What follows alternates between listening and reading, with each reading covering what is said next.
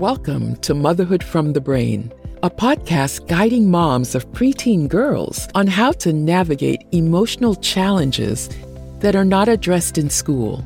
We share real stories, expert advice, and brain based methods for handling tough moments. Discover insights to create a deeper connection with your preteen and improve your motherhood journey. Let's tackle the uncharted territory of parenting together. Hosted by professional certified coach Esther Babazi. Hello there, friends. Welcome to the third episode of the Motherhood and the Brain podcast. I'm your host, Esther Babazi. I just want to start with a small disclaimer.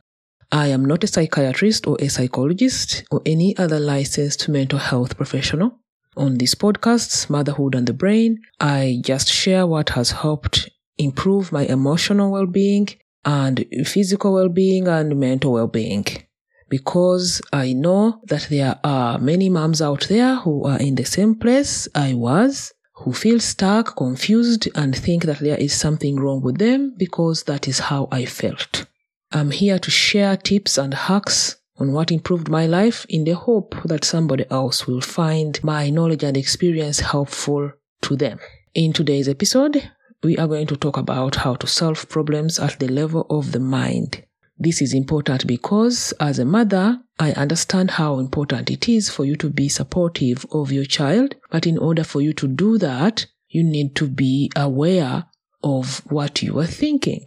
Now, let me put a small, like a small caveat there. Science says, or scientists say that we have, on, on average, human beings have around 60,000 thoughts every single day. Obviously, I don't think many of us are aware of what we are thinking all the time, like maybe the 60,000 thoughts. But with a little training and a little practice, we can become aware of some of the thoughts, at least so we, we do not live like so we do not live our lives like we are on some kind of a loop or automatic. So, on this podcast, today's episode, that is what I'm going to demonstrate. I'm going to show you how our thinking can help us be supportive of our children, help them solve problems, or help us solve problems at the level of the mind, or how our thinking can help things escalate, which I have done many, many years ago before I knew how my thinking affected things. So when circumstances or situations happen outside of our control, our brain will come up with sentences or thoughts. And these sentences or thoughts are largely shaped by our upbringing, TV, advertisements, social media, our parents, our guardians, the generally our environment shapes how we think about things. These sentences will lead us to feel a certain way. When your brain presents you with a sentence or a thought, that thought is going to lead you to feel a certain way. And the way you feel is going to lead you to do certain things or not do certain things. And those things that you do or actions that you take are going to create results in or lack of results in your life. This is why it is important for us to become aware of what we are thinking because our thinking determines how we feel and how we feel drives how we act or lack of action. So let me give an example. And this is something that happened to me. I was at the parent teacher conference and my son's and my, my son's teacher said that he was failing math. This is a true story. My son's teacher said that he was failing math. And of course, my brain went into overdrive. My, my brain offered me different thoughts, but the one that I caught most was he's not going to be promoted to the next class. And when I thought that he was not going to be promoted to the next class, I felt scared. And when I felt scared, because of what I was thinking, I started like criticizing him, telling him that you spend so much time playing video games, you're not devoting enough time to study math, to practice math. I tried to micromanage him to study like I was on his back, checking on him to see whether he's studying all the time. I complained about him not studying to, to my husband and other moms and to him, himself and other family members. I was in my head overthinking, like how, how, how are things, how is he going to be if he doesn't like get promoted to the next class? And I, I went back to him and I asked him, like, how are we going to do this? How are we going to figure this out? But the way I approached him was very, was not very, very quote unquote friendly, you know, and I criticized myself for not paying enough attention to him to see he was failing math. And every time I criticized myself, I felt more awful and I went back and I tried to micromanage him to see if he was studying. like I, I asked him to uh, show me like how he has prioritized his time. When is he going to do the math? I wanted him to study math every single evening. All these things that I did. And what I ended up creating was making even it, like I was making it more, same, can I say more possible for him not to get promoted to the next class? Because nobody wants to be yelled at. Nobody wants to be micromanaged. Like I was on his back trying to kind of force him to study math. And he did not do that, by the way. He did not. So I realized that I was now being part of the problem. The reason why I'm sharing this story is I just want to, to show you something that really took me some time to understand. And when I finally understood it, it kind of broke my brain. It is not what the teacher said that was making me feel scared. It is what I thought about what the teacher said. Let me repeat. It is not what the teacher said that made me feel scared and do all those things that I mentioned above. It is what I thought about what the teacher said. In other words, when circumstances outside of our control happen, it is not the circumstance that leads us to act a certain way, even though sometimes it looks like that, but it is never the circumstance. It is always what we think about the said circumstance.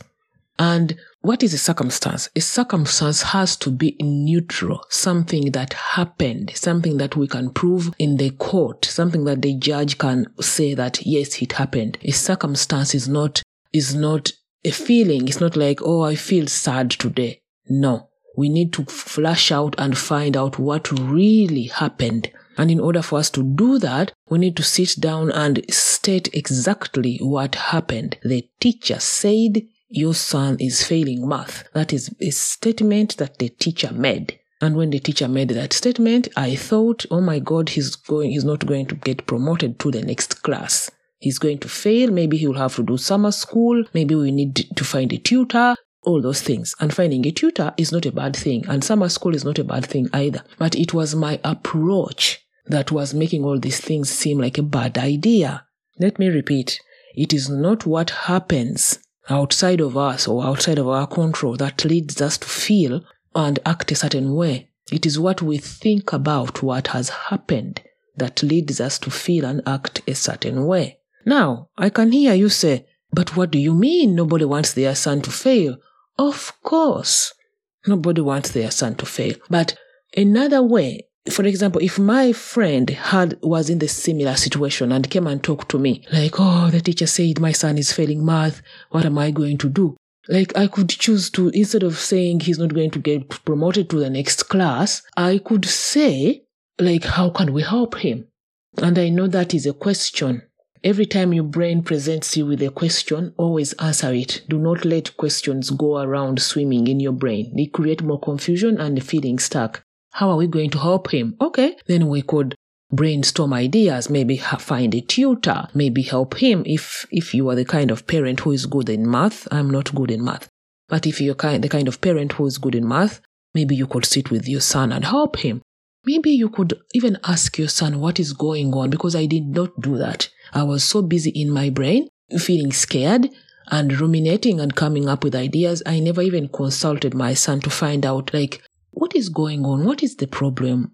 How can we solve this? Do you need help? I never did that. All I did was be on his back to see how he can study, to see how he can improve his grade and go to the next class. Like that is all I did. So another way to look at that would be to ask him, like, what can we do? What do you think about what the teacher said? To bring him on board. That is one way. Or another way could be, okay, the teacher said he's failing math. Maybe we could bring a tutor on board like I said, maybe we could help him, sit with him at home and do math every evening, or maybe a few times a week. You see, it is the same circumstance. The teacher said my son is failing math, but because I have different thoughts about what the teacher said, I come from different angles and I feel differently depending on what on what I think. When I felt that he's not going to be promoted to the next class, I felt scared. I felt scared and, and I went in micromanage mode. But when I'm more like, okay, how can we help him? Maybe we can help him. I don't want to put a question there. Like when there's a circumstance in life, never go around with the question. Your brain presents you with a question, always answer it. Okay, how are we going to help him? Maybe we can hire a tutor.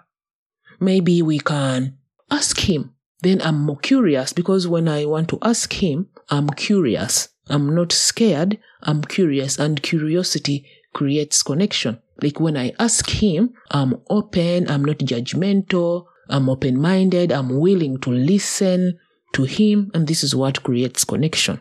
So long story short, I got coached a ton on that situation.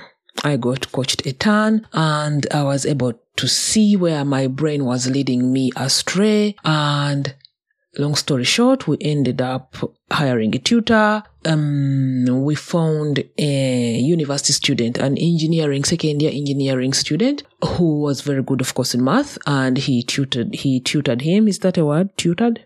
He helped him a few times a week and he was able to improve his grade and go to the next class. All the other drama was totally unnecessary and distressing and only escalating the situation. Because my, my son told me, I will not read as long as you are on my back like that. And I had to pull away. So what I want to show you is sometimes we get in micromanage, man, micromanage mode because we are scared. You know, our animal brain, our, some people call them the, call it the lizard brain, is freaked out. It thinks, oh my God, he's not going to be promoted to the next class. Maybe how is he going to thrive in the world if he's not promoted? What does it mean about me as a parent if my child is not promoted? Like these are the things that lead us to become micromanagers because we are scared and we make things mean things, uh, we make situations mean things about us and it is never about us. It is never about us, even though the brain likes to present it like that. It is never about us. When we make things mean things about ourselves, that is how we get into micromanage mode and we start micromanaging and we create resistance and we end up like escalating the whole situation. Another thing, like this is what we will cover further up in the podcast as we go. One of the ways to solve things on your the at the level of the mind. One of the ways we do that is we for example my brain presented me with oh my god he's not going to be promoted to the next class. And one of the ways to solve that is to question it. Like to question my brain okay brain so what if he's not going to be promoted? So what?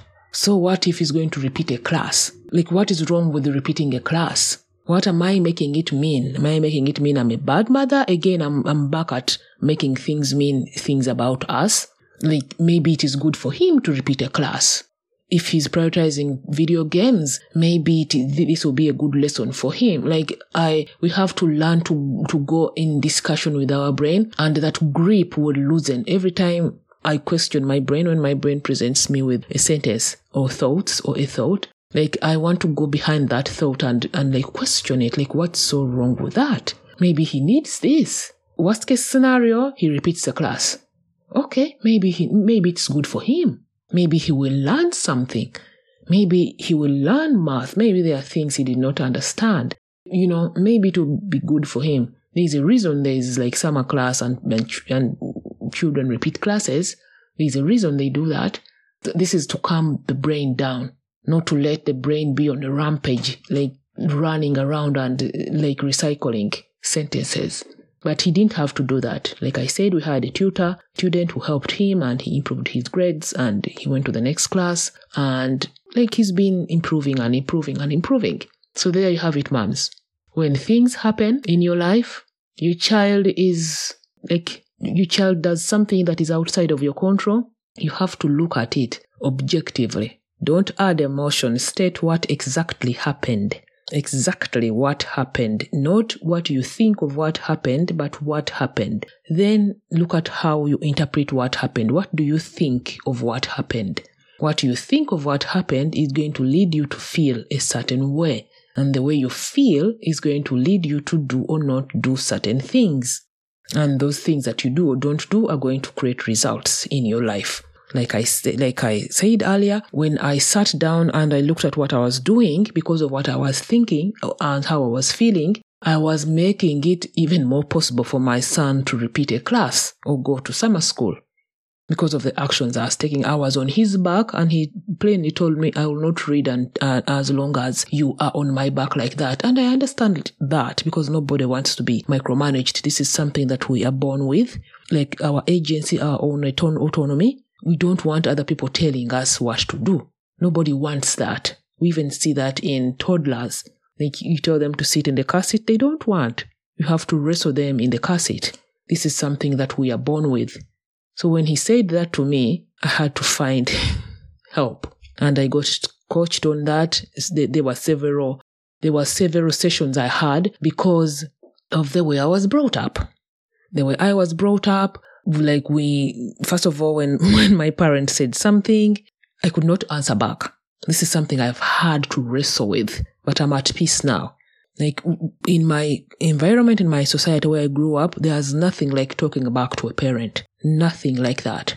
So I have, I have had to wrestle with that, to understand that, and to let that go. And where I came from, like education was very important. I think when I look back when I was growing up, all the conversations in my home and in our environment re- revolved around education, revolved around how we needed to be good in class, how we needed to be good, have good grades, how we needed, like I have had to resolve and reconcile all these things that I grew up with. I have had, have done have got coached a ton, like we say. We normally say that I got coached a ton. I have, I was coached a ton to see this is what I said that our thinking is shaped by our upbringing and our parents and our and the TV you watch and advertisement and all these things. They shape how we think about things. There you have it. Next time something happens, sit down and see what kind of sentence it brings up and try to allocate in your body how you feel because of what you think and how you approach the said situation. And you will slowly, if you are attentive enough, slowly you will begin to see how this is either improving your situation or escalating the situation. Have a nice day, everybody. Talk to you again next time. Bye, everyone. Thank you for tuning in to today's episode. Your time means the world to us. If you found this episode valuable, we would be immensely grateful if you could spare a moment to visit Apple Podcasts and share your thoughts through a review. Your feedback plays a vital role in helping fellow moms discover our podcast and enrich their own motherhood experiences. Take care and bye for now.